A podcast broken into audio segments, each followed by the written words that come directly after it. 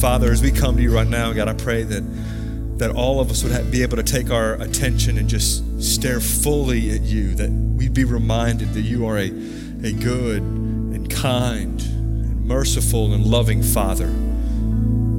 God, I pray for those of us who have had bad experiences with our fathers. I, I pray that you would fix that experience, that we wouldn't let bad fathers to distort our view of who you are. God, we would let your the view of who you are inform the way fathers should be. So, God, I'm just praying that you would help us see you as a good father. God, I pray that our hearts would well up in worship of you and that we would trust you deeply. God, I also ask for the rest of this time as we continue to worship. God, w- would you help me to teach? I'm asking you would help me to teach and to teach clearly and accurately. I'm asking your spirit would use it in all of our hearts. God, would you also help all of us to listen? God, give us tender, soft hearts towards your word. God, I pray you would start a fire in our hearts that they wouldn't just be tender and soft, that they'd be burning hot with love for you. And I pray that all in Jesus' name. Amen. All right, you may be seated. You may have already you already sat down, so I didn't need to say that. Apparently, y'all know the routine. Um, That's awesome.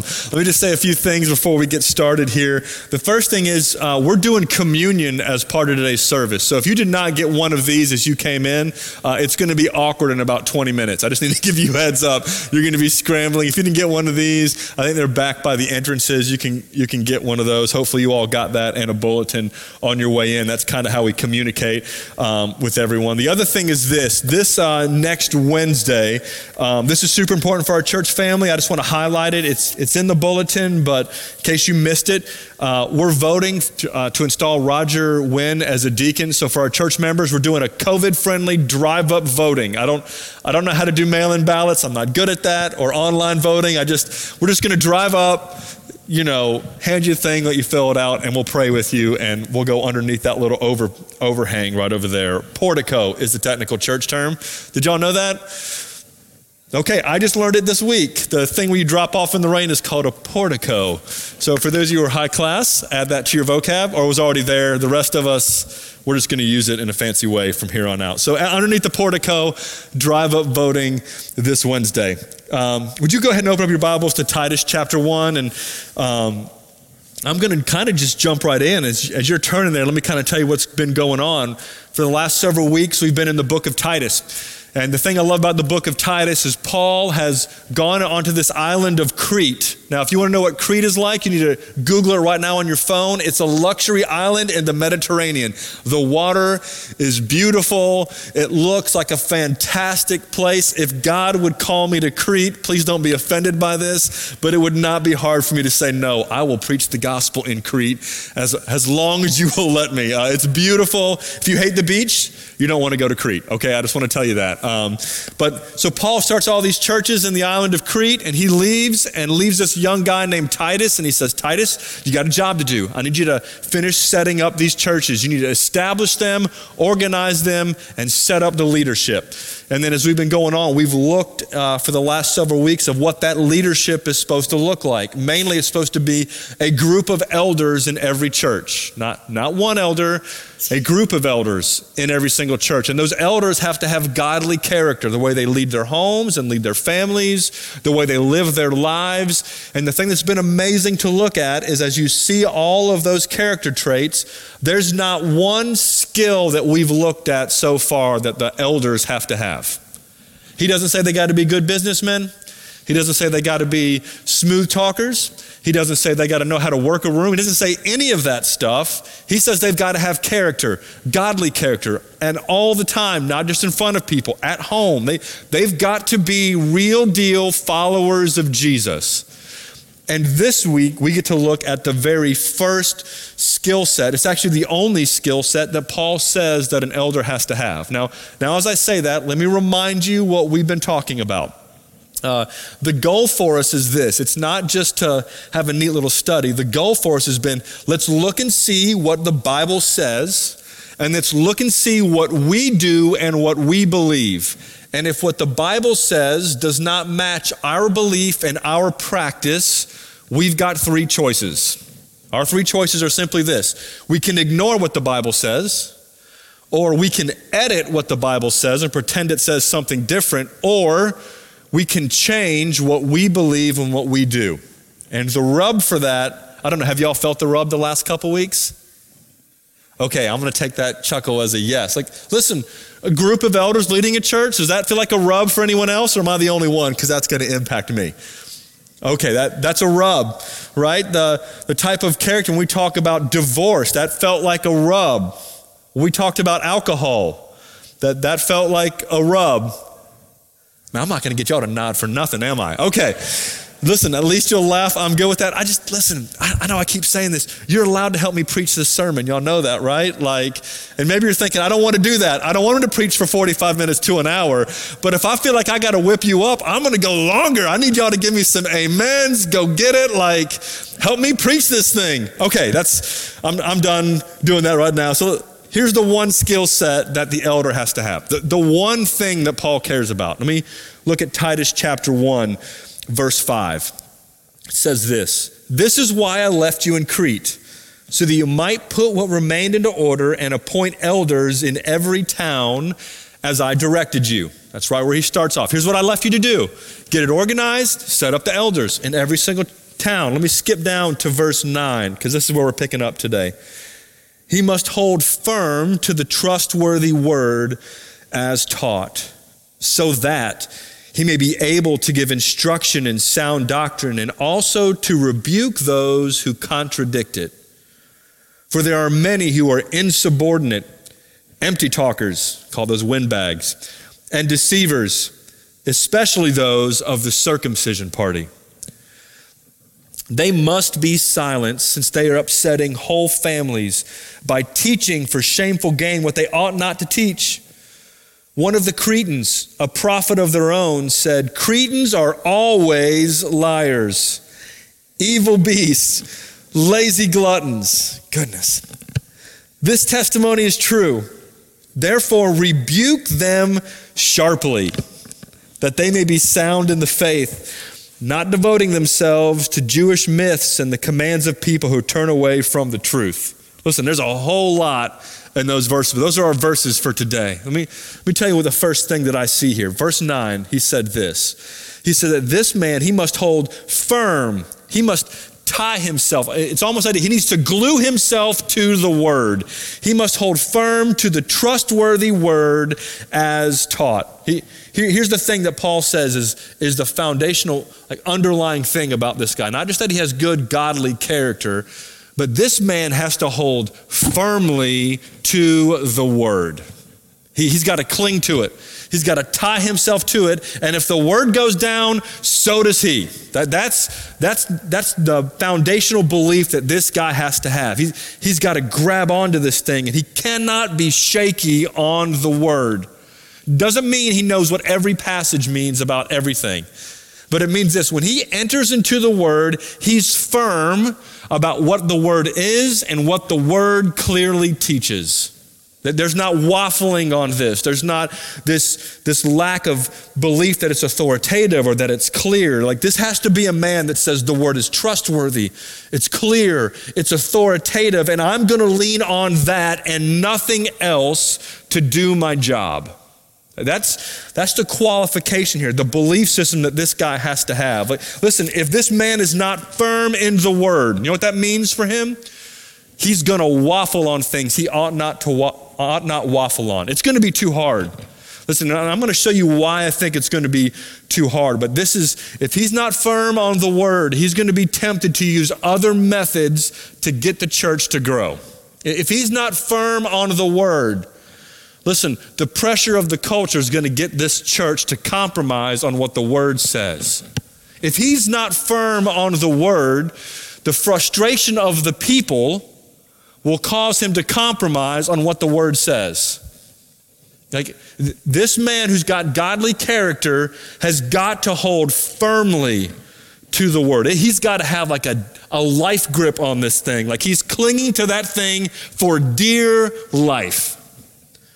Now, now listen, I, uh, I feel like I've had a little bit of a journey on this. Because as I say that, some of you might immediately be like, well, that's great for a pastor, but, but my concern is not just me. My concern is you. I, I want you to have a firm grasp on the word. I want you to hold on to it. I want you to believe that it's trustworthy and reliable and authoritative and clear. I want you to really believe that.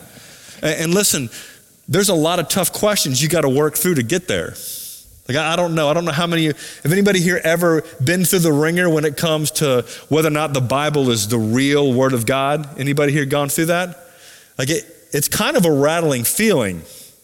Like, my personal journey on this, I mean, I felt God call me to ministry, and I, I go off to school, and all of a sudden, these dudes start asking me some questions about the Bible. I didn't know what to do with it. Have you ever been asked one of those questions? You start getting asked these questions like, like how do we know the Bible doesn't have errors and mistakes in it? And how do we know this is the real Bible? Like, how do we get these? What about these other books that were written? Like, there's this huge list of questions. And then, then what happened, and I don't know if this is good of them to do or bad, but they started rattling me in a way that started making me ask a whole lot of questions about this book. And then those questions made me ask other questions like, well, if that's not real, was Jesus real? And how can I trust what this says? Like they, they shook me to my core and forced me to dig deeply into how we got the word and a whole lot of different studies. And, and, and I want you to know it was not fun and it was not easy, but it was really good for me. It, it was really good. I did not come out on the other end of that having more doubts about the Bible. I actually came out the other side of that being even more convinced about the, the authority and truthfulness of the scripture. I, they made me dig into people who abused the Bible. Like that one rattled me more than the Bible itself. What rattled me more was these people who took the Bible and twisted it to use and say really ungodly things. Y'all seen that before? Listen, I, I, we're seeing that all over the place. A couple weeks ago, I was going through Bible classes and uh, here at the school, and one of the, the kids started asking me, I could not believe how many high school kids were asking me this question. They were asking me about interracial dating and about racism. That was, that was the question they wanted me to talk about. I, um, which is really fun because they throw you off. Okay, we're playing games with Pastor now. I get it. Uh, so they're asking these questions. And here's one of the things I had to tell these students I had to tell them, we talked about this here before, the Bible doesn't say that's a sin. Men said that was sin, and they took the Bible to twist it to say that. You know what that does to, to people when you take the Bible and twist it to say something it's not supposed to say? Listen, you undermine the word. And, and listen, those are the things that have probably rattled me the most when I, when I wrestle with the word. It's men who have twisted it. Uh, and I hope that you haven't experienced that too much, but the rea- reality is, men twisting the word doesn't mean the word isn't good. It means the men aren't. Right, like you need to hear that. Uh, someone twisting the scripture to say something it doesn't say, it doesn't mean the word is bad. It means the men are twisting the good word. The word is trustworthy. Listen, I, I want to give you a couple books. You can write these down because for some of you, I don't know where you're at in your journey. You may have gotten rattled in college as they're asking you questions about creation versus evolution, or where did all the water go in the flood, or Jesus wasn't the real historical Jesus. Any of those questions been posed to any of y'all? I want to see if y'all even wrestle with that, if I'm like the only. Okay, good. The eight of us in here. Let me give you two books that I think are really helpful for this. Uh, the first one is The Case for Christ by Lee Strobel. Um, this is an old book, but it's a pretty good book. It's a guy that's a journalist, and he shares his story. He wanted to write a bunch of articles disproving Christianity and proving that Jesus wasn't real. So he started visiting, he's writing these articles, and he was visiting Bible scholars to prove it wasn't real. And he actually, on the other side of it, ended up converting and believing that Jesus was real. And here's what's powerful about this book when you read it, you actually will read the arguments that the Bible is trustworthy and that Jesus is a real historical figure. Like it's it's powerful for that. If you're having doubts, I want you to read that book. Another one that's really helpful is it's a really big, thick book, but there's two chapters in it. It's a book called Systematic Theology by Wayne Grudem. Uh, if you're not interested in these, ignore this next part, but if you are, write it down. The first couple chapters are about the authority and, and where we got the Bible. So, chapter three is about inerrancy, and chapter five is about the canon, or maybe I got those backwards, but it's something like that. Wayne Grudem, Systematic Theology. Listen, I, for some of us, we need to study and get ourselves solid on where we got the Word and that it's trustworthy and we can depend on it. But okay, that's, that's all academic stuff. Here, here's the question that matters to me Why does this guy need to hold firmly to the word? Paul's going to give a reason why in verse 9. Look at what he says there. He says that he has to hold firmly to the word. Why? So that he may be able to give instruction in sound doctrine. The, the, the, first reason a pastor and an elder has to hold firmly to the word is he has to be able to teach you the word. He has to be able to teach it accurately to you. He needs to teach it in a way that's practical. It needs to make you spiritually healthy. Now, listen, as I say that, don't hear something else. Don't hear that the only source of your growth is supposed to be the pastor preaching the word to you once a week. Okay, so here's, here's what I don't want to hear from you. I don't want to hear, Pastor, I haven't read my Bible in three years, but I'm not getting fed by the sermons on Sunday morning. Like, li- listen, uh, my job is to take the word and give it to you, but your job is to learn to feed yourself every day from the word. If you aren't in the word on a regular basis, you can whine all you want about the pastor not growing. That ain't his fault. That's yours. All right? So just make sure before you start throwing the accusation, I'm not being fed, that you're actually feeding yourself from the word. But that doesn't get the pastor off the hook. It doesn't mean he doesn't have to teach the word and teach it accurately. He does have to teach the word. He has to teach the word. That's why he has to hold firmly to it so that he can teach you and give you instruction in sound doctrine. Let me tell you what teaching the word is not. Teaching the word is not a boring information dump that's almost just a straight academic lecture. In other words, hey, let me tell you this fact and this fact and this fact, moving on. It's not information dump. It's not a practical pop psychology test. Test. I don't know why I said test. Uh, talk. It, it's not, you know what I mean? Like it's not four ways to love yourself better, four ways to have a prosperous life. Four ways, I don't know why I'm saying four. Apparently that's what that's what you're supposed to do. Every month you have a new series. Four to six weeks, I gotta roll it out. It's gonna be the next greatest thing ever. And it's gonna be six ways to have the perfect marriage, right? Like these are the these are the things that pastors get sucked into. They get sucked into this when they don't believe that the word is trustworthy. They feel like they gotta prop it up. They feel like they got to make it look better somehow because if I just give you the word, that's never going to be enough for you. Listen, the word is trustworthy, the word is powerful, and the pastor's job is to give you the word. I'm not saying there's not space for series about good marriages and good finances and good relationships. I'm not saying that. I'm saying his job is to teach you the word more than anything else. It's not just supposed to be a pep talk right? Like, hey, you can do this. Go, go, go, go every week. Go, go, go, go. And you, you walk in limping, and I've got to find a way to not just give you a psychology talk, give you a pep talk, or maybe I've got to entertain you. I've got to do cartwheels and backflips. I've got to learn to juggle. Because if I can't keep you awake and can't get you to come back here, th- these are the type of things that happen in churches. It, it's not a talk with my personal thoughts or wisdom. Teaching the word is this it is simply I'm going to oversimplify this. It's taking the Bible and making it clear to you. Right? I, I'm not doing rocket science up here. I'm taking the Bible and saying, this is what it says, and this is what it means and looks like. And my job is just simply to, to make it clear to you. It is, yeah, it is both theological and practical at the same time.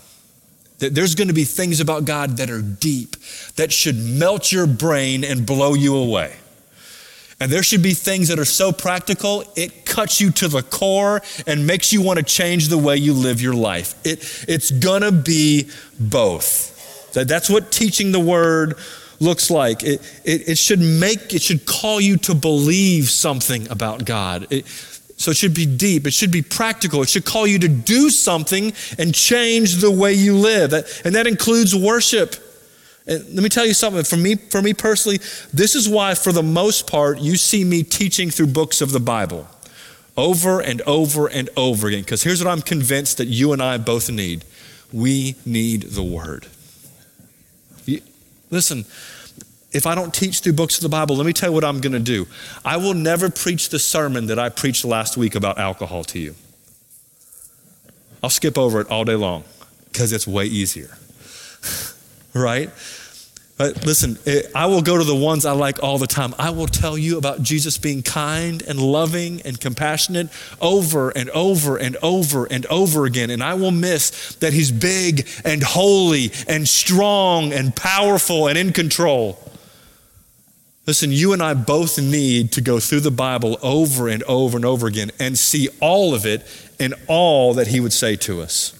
Listen, the reason the pastor has to hold firmly to the word is so that he can teach you the word to make you spiritually healthy.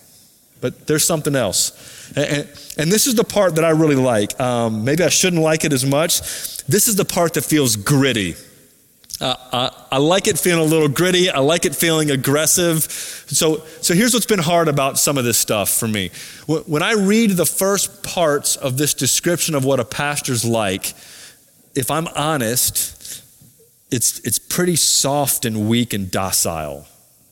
Can would y'all agree with that? He's, and I don't want to paint a good husband, but he never gets mad. He's really nice. He never does bad things. Like he's just a really nice guy, right? Um, he teaches me really good things about the Bible. Like, I think I like this guy. I want to hang out with him. He's going to make me feel comfortable. He gives me hugs. Like, um, I, I like it. And then finally, what happens is there's this pivot where all of a sudden you find out that these elders are not just supposed to be really nice, friendly, huggable guys. There's like a grit to them, a grit that. Um, is going to make you a little uncomfortable. Uh, it's a grit that can be hard. Here's what it says it's not a grit just to tick you off, it's, it's a grit for your good. Look at the rest of verse 9. He, he holds firm to the trustworthy word as taught, so that he may be able to give instruction in sound doctrine, and also to rebuke those who contradict it. Like that word rebuke, uh, that's not like, hey, can we have a little TikTok, a, a little talk for a while, a little chit chat. That's not that. Rebuke is like, hey, you need to stop that. Right? That's the kind of talk that your dad gives you when you've been stepping out of line or, or gave you. I'm sorry, some of you are like, oh, man, I haven't had my dad give me a, a rebuke. This is the moment someone says, you need to stop it. That's wrong. Don't do it again. It's firm, it's direct, it's kind of aggressive. Now, now, now picture this. Picture this, picture you're, you're teaching a Bible study and the pastor comes up and says, Hey, I need to talk to you. You were way out of line with that. you, don't teach that again. this, this is a little aggressive, but he's saying here's one of the reasons why the elder has to hold firmly to the word because he has to be able to rebuke people who are going against the word. You, you need to hear this, church. There are tons, there are tons of false teachers. And there is plenty of false teaching out there. Not like they made a mistake on accident, but it's almost intentionally wrong. And a pastor has to be able to call that out, point it out, and stand against it with kindness and gentleness, but with firmness and authority and clarity. He can't waffle on these things. Let me, let me show you a couple things about what it says here in these verses about these false teachers. Verse 9 says they contradict the word. Look at verse 10, what he says here. Look at the way he describes them. It says, There's many, not a few, not one. There's many. Like Titus, I'm leaving you here. You got to set up elders. And there's a whole bunch of people. They're insubordinate. That means rebellious. They're empty talkers. I already mentioned this. That means windbags. They talk, talk, talk, talk, talk, talk, talk, talk, talk, but they're not actually saying anything. It's all talk, no action, or all talk and all fluff. Um, they're deceivers. They're just straight tricking you. They're lying to you. Like, like these dudes, they're going to deceive you and they're going to try to lead you astray. Here's what else they do. Look at verse uh, 11. They must be silenced since they are upsetting whole families. They're going to wreck your family. They're greedy. It says they're teaching for shameful gain right there in verse 11, what they ought not to teach. Listen, here's what this says it says that the pastor has to stand against false teachers and false teaching. And there's one thing I skipped for you. Like when you think about false teachers, what, what do you picture in your head? Do you picture the televangelist dude? You know, he's, he said, Listen, I need a new jet for the gospel, and it needs to be nice. like a super nice jet so I can fly from Tallahassee to Jacksonville and Orlando and Tampa and Miami and preach the word. I need a jet. I need two jets. I need a helicopter. I don't, I don't know. Are they going for helicopters now? I don't even know how that works. I need you to sow your gift of faith. If you will sow your gift of faith, God will let you reap a healing. Right? Is that what you picture? Listen, what's crazy here is that that's part of it. Don't get me wrong. But do you know who Paul highlights here? Look back at verse 10. There are many who are insubordinate, empty talkers, and deceivers, especially, let me say it this way, mainly those of the circumcision party. You know who he just said the big problem that Titus needs to worry about in this church? The good religious legalist. The dude that will tell you, man, we need to clean your life up. I got to get you to, I need to get you to obey the word, mainly the Old Testament. You got to stop eating pork. I got to get you to obey this law. You got to obey the Sabbath. I, I got to get you to get cleaned up according to God and what He says. He's not going to be happy with you if you don't perform this action. Listen, the greatest danger, the false teachers that will wreck your family, that are rebellious and insubordinate, that don't want to obey God, they're going to give you a bunch of empty talk, they're going to lie to you, and they're greedy, are legalists. They're legalists. They're going to yank you away from Jesus. They're going to drag you into a performance based Christianity that is all obligation and duty. And he said, they're going to yank you from Jesus. You don't let that happen in the church. It's not, church, I, that's why I spent that whole first time here going through the book of Galatians, because I wanted you to hear and learn this that we are right with God because of the work of Jesus and nothing else. God smiles at you because you trust Jesus on the cross, not because you cleaned yourself up and you come to church every Sunday. Listen, we come to church and we gather and we obey and we're all these things not to earn his favor, but because he's already shown us favor. That's a huge difference. And I'm telling you, legalism will ruin your kids, it'll destroy my family. You, you don't want that. Those aren't the only false teachers. There's more. I'm gonna. You mind if I name some names here this morning? All right, I'm naming names. Uh, uh, here's one that just drives me nuts right now prosperity gospel. This one's been around for a while. I'm telling you, it's this, this thing that God wants you to, you will be healed always. You will be rich, or it's a lack of faith right? Like God's, the only thing is that you are, I don't know if y'all have seen this. Let me, I'm going to name some people. Bethel Ministries, it's out in California, a guy named Bill Johnson. That dude is a false teacher, and I'm just going to go ahead and throw it out there. You need to stay away from his trash. Any belief that does not believe that God uses suffering doesn't know the fullness of who God is. Any belief that thinks you're all, that you have faith that makes you rich doesn't believe that God says it's the poor in this world who are rich in faith. You stay away from that trash all day long because they will lead you away from Jesus. But there's more. There's legalism, there's prosperity gospel, the, the one that's popping up right now. Dude, there's this Christian nationalism happening right now. Okay, I say right now, it's been happening for a while. There's a worship of the United States of America and there's a worship of political parties. Listen, if we are not careful, we will get sucked down this path of these false teachers that are telling you that the next great savior of this country is either Donald Trump or Joe Biden. Neither one of those dudes are saviors, and neither one of those are king of the church. Jesus is. And we're not going to let those groups divide this church. We center around Jesus. We can disagree about politics, but this Christian nationalism that's welling up in the church, and it is welling up in the church in the United States. It is there and it is strong and it is powerful. There are dudes that have prophesied that Donald Trump is still president. That there are people, listen, pastors have lost their brains about this. Don't get sucked down that path.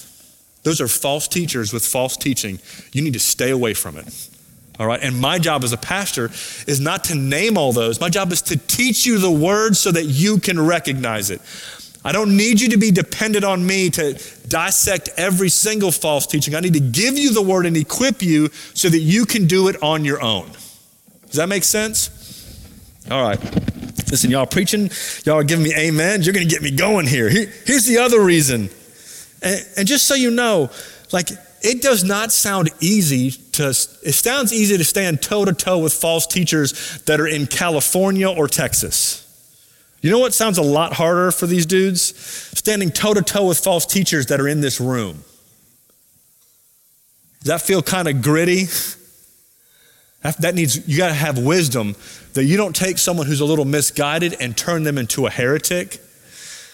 There's a lot that an elder has to know here. How do you gently and patiently teach someone with wisdom and at the same time draw a line in the sand, say, that's enough, you can't teach that anymore? That's not right teaching. But there's something else, there's another reason why he has to have this. Look at what he says here in verse 12. He, doesn't just have to confront false teachers, this dude has to be able to confront the church and the culture. Verse 12, he says this One of the Cretans, a prophet of their own, said, Cretans are always liars, evil beasts, lazy gluttons. This testimony is true. I, listen, I think I read this before a couple weeks ago. Look at that description that Paul is giving of the people of the churches that he started. Let me tell you about these guys. They're just they're the worst. they're evil beasts. Paul's so encouraging. They're lazy. They, they're guns. They always just constantly lying. When they talk, they're lying. Like, and he said, that's true about them. Let me, let me tell you what I, I see here. I, I, I need you to think about here's Titus, he's looking for elders, and, and these elders have to be able to look at their own culture and identify that and stand against it. How do you think that goes in a church? All right, like, how do you think that goes in a church that's full of, what, what's the phrases he used there? Uh, evil beast, they're always liars, evil beast, lazy gluttons.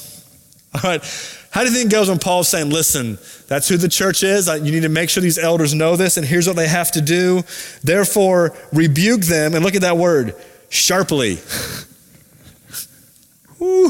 Church is about to get real. like, like I got to find elders who are going to go to the church, not just the false teachers, but the people in the church whose lives are not in step with the gospel. You're going to be in a city and in a culture that is against the gospel in these areas, and that man has to be able to rebuke them sharply. Oh my goodness. Like, just Picture this. Like he's saying, listen, I, he's got to he's got to hit that. He's got to hit it directly. That is aggressive preaching and teaching. It's pointed.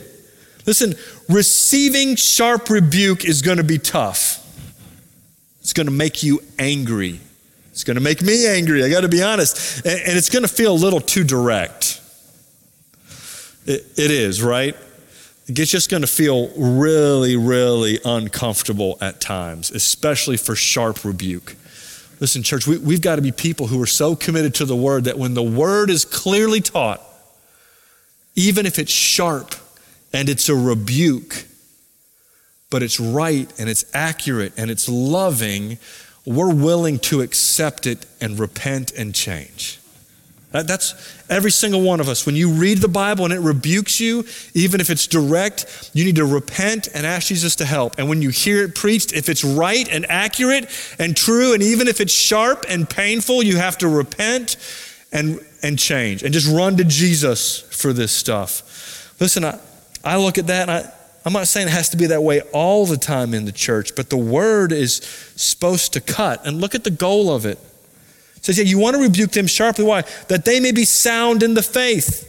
It says this, not devoting themselves to Jewish myths and the commands of people who turn away from the truth. I already mentioned this, but I mentioned Christian nationalism in this, but this is also a thing here where I think there's sharp rebukes. Like, what, what's that conspiracy theory that's going around right now? Is it QAnon or, do you know how to say that?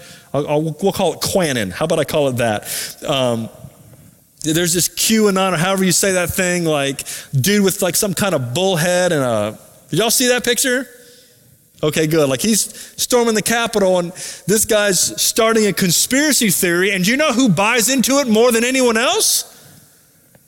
Church people. Now, I read Jewish myths, and I, I immediately think stolen elections and conspiracy theories. Think about the distraction that's caused for the churches in the United States for the last three to four months.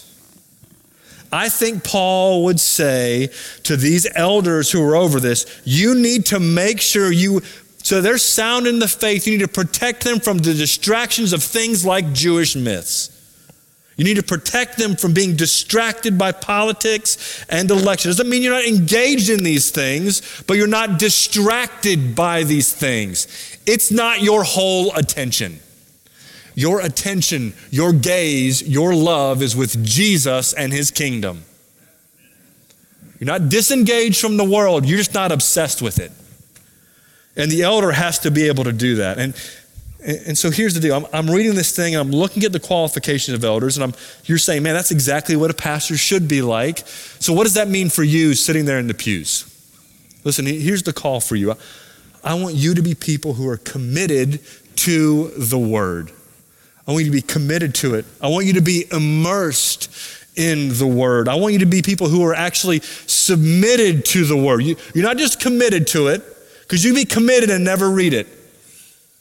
Uh, I don't want you just to be committed to it and people who read it, because you can be committed to it and read it and it never changes you. I want us to be people who are committed, who are immersed in it, and who are submitted to it. That when we read the word, we're actually going to do something about it. So here's some questions I have for you that I want to walk us through in response. Are you deeply committed to the word? Like, no matter what it says to you, if it's clear, are you willing to change your beliefs and your practice?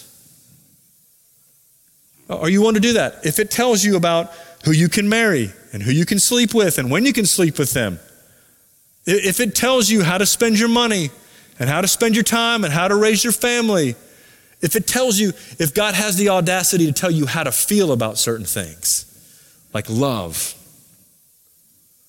and you read it and realize your life is not in step with it, are you willing to submit to it? Are you immersed in it? Like, that's my question. Like, are we a people who we hear the word once a week on Sundays? Or are we a people who are for ourselves regularly going to the word to try to encounter God through it? Like in the last three weeks, if I took a poll, how many times have you picked up the Bible for yourself to see what God would say to you personally? One time? Five?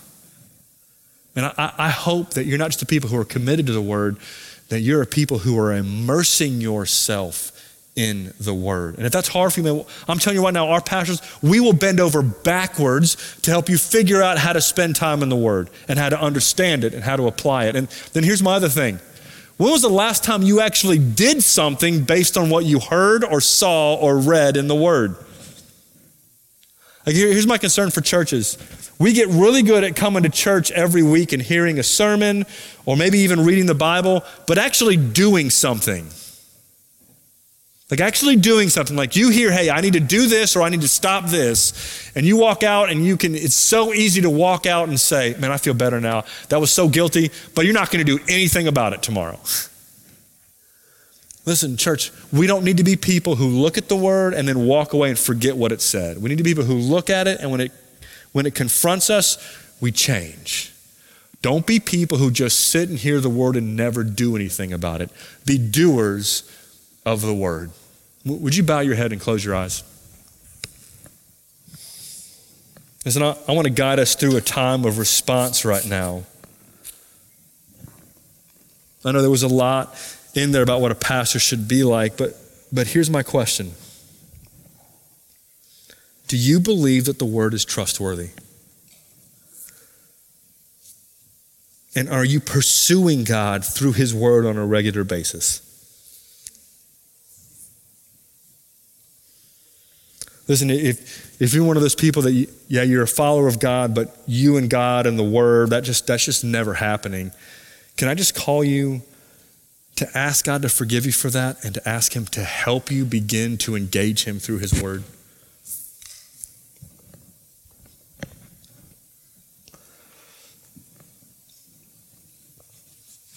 Maybe for you, yeah, you've been in the Word all the time, but the last time you actually saw something in the Word and did something about it, you're in it, but you're not doing it. Listen, would you repent of just being a, I think James calls it, you're not a doer of the word, you just listen and you just walk away and forget. Don't be a forgetful hearer. Would you repent of that? Would you actually ask God to help you not just see what the word says, would you actually ask Him to help you do the word? Maybe that feels too hard for you. I want to remind you uh, I want to remind you of this. In the areas you failed and the areas you feel like it's too impossible to obey, I want to remind you of the gospel here. The gospel is this that Jesus came, and despite all of our failures and our weaknesses and our stubbornness, he willingly and joyfully died on the cross for all of our brokenness. Listen, he's paid the price for you not being in the word and for you not obeying. He's paid that price. But he also, he didn't just die on the cross for that sin. The Bible says three days later, he came back to life. That's power. Listen, would you actually ask him to have resurrection power at work in you to help you pursue him in the word and obey him after you've been in the word? Would you ask him to help you with that?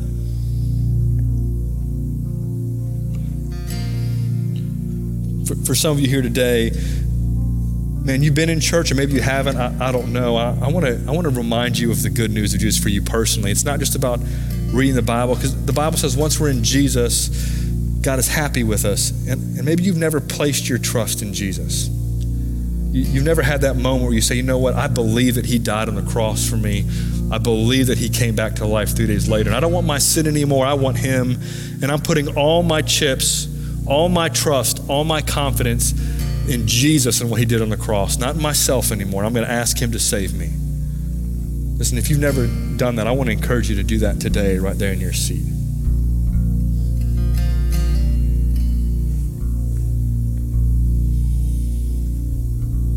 Let me pray for us. Heavenly Father, God, I pray that we be a people of the Word. God, would you do a work in all of us that, that we would be confident in the Word? God, would you make us a people who are immersed in the word that we're constantly pursuing you? God, would you help us to be a people who don't just aren't just committed and aren't just reading it, but we're actually doing what the word says. God, I pray you would help us that by your power, not our own. We don't want to boast about our goodness in this, but we want to see you work in our lives. So God, I'm asking you would make us a church, a people like that. And I pray that all in Jesus' name. Amen. Well, one of the things we want to do is we want to take communion. COVID makes us do it in weird ways. Now, if you can go ahead and get your little cup out, and I'm going to remind you of the gospel. We'll, take it all together, so don't get ahead of me. Um, and you're going to need some time. There's two little film things there. Uh, the cracker's tricky to get to, so I'm going to give you a few moments to get that started, especially for those of us who don't have fingernails. Um, and as you're getting ready, let me just tell you what we believe this is. Uh, as a church, we believe that this is a symbol and a reminder of the death, burial, and resurrection of Jesus. It, it, this is the good news in a cup, basically. And, and if you are a follower of Jesus, you've really placed your trust in him. Listen, you're invited to take, take this with us. If you're, if you're a person who's following Jesus and you're in good, you're walking with him, we want to invite you to do this. But this is a moment where we would, we would reflect on our walk with God and we'd remind each other of the gospel. If you haven't placed your trust in Jesus, please We'd ask that you'd refrain from this. Parents will let you, you know your kids, you know where they're at in their walk with God, we'll let you walk through this with them. I want to give you a moment because this is a moment. Every time we remind ourselves of the gospel, the Bible tells us we're supposed to examine ourselves. So I want to give you a moment right there in your seat to, to begin to ask this question. We just had that time of response. I'm hoping that you did that. But is there anything that you need to repent of today? Don't, don't let that keep you from taking this. Let this drive you to repent of it now so you can take this. Does that make sense? I think sometimes we think, oh, I, I, I had a, I did a bad thing Saturday night. I did a bad thing Friday night, so I can't take it today. No, no, no. You did a bad thing Saturday, or maybe you did a bad thing this morning. repent so that we can take this and be in right relationship with God. Just repent quickly. Don't, don't drag it out. This is a chance right there in your seat. You can do that. There's no penance you have to do. All right, let me, I'll say this. There is no grace in this cup.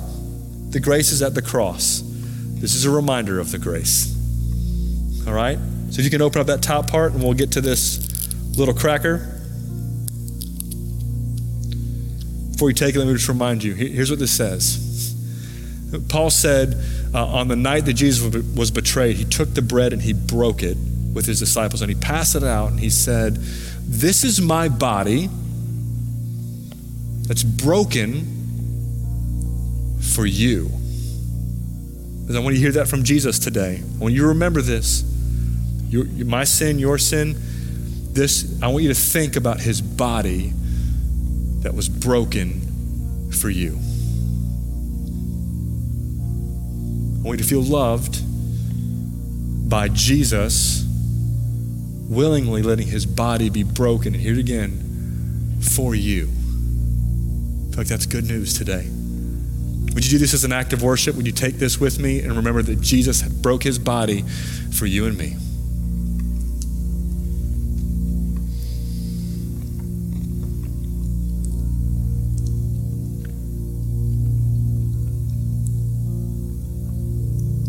But he didn't stop there. I'm sorry, this is so tricky right now. I'm trying not to spill this. He also had his blood shed for us. Yeah. The juice here is, is supposed to remind us of, of blood. And his blood was shed so that not just so that my it could pay for my sin, so that it could clean you and me from my sin. Listen, here's what I want you to remember right now. He didn't just pay the price for my sin, He cleans me. Now, I want, as you take this, I want you to remember that Jesus really cleaned you. It cost him a lot, but it really cleans well. It, it really cleans you. There's nothing you've done that's so bad, no matter how many times you've done it, that his blood can't clean you of. Man, as we get ready to take this, I want you to remember and believe that when Jesus shed his blood, he actually really cleaned you and me. We need to feel clean. That's what his blood did. Would you take this with me as an act of worship to Jesus?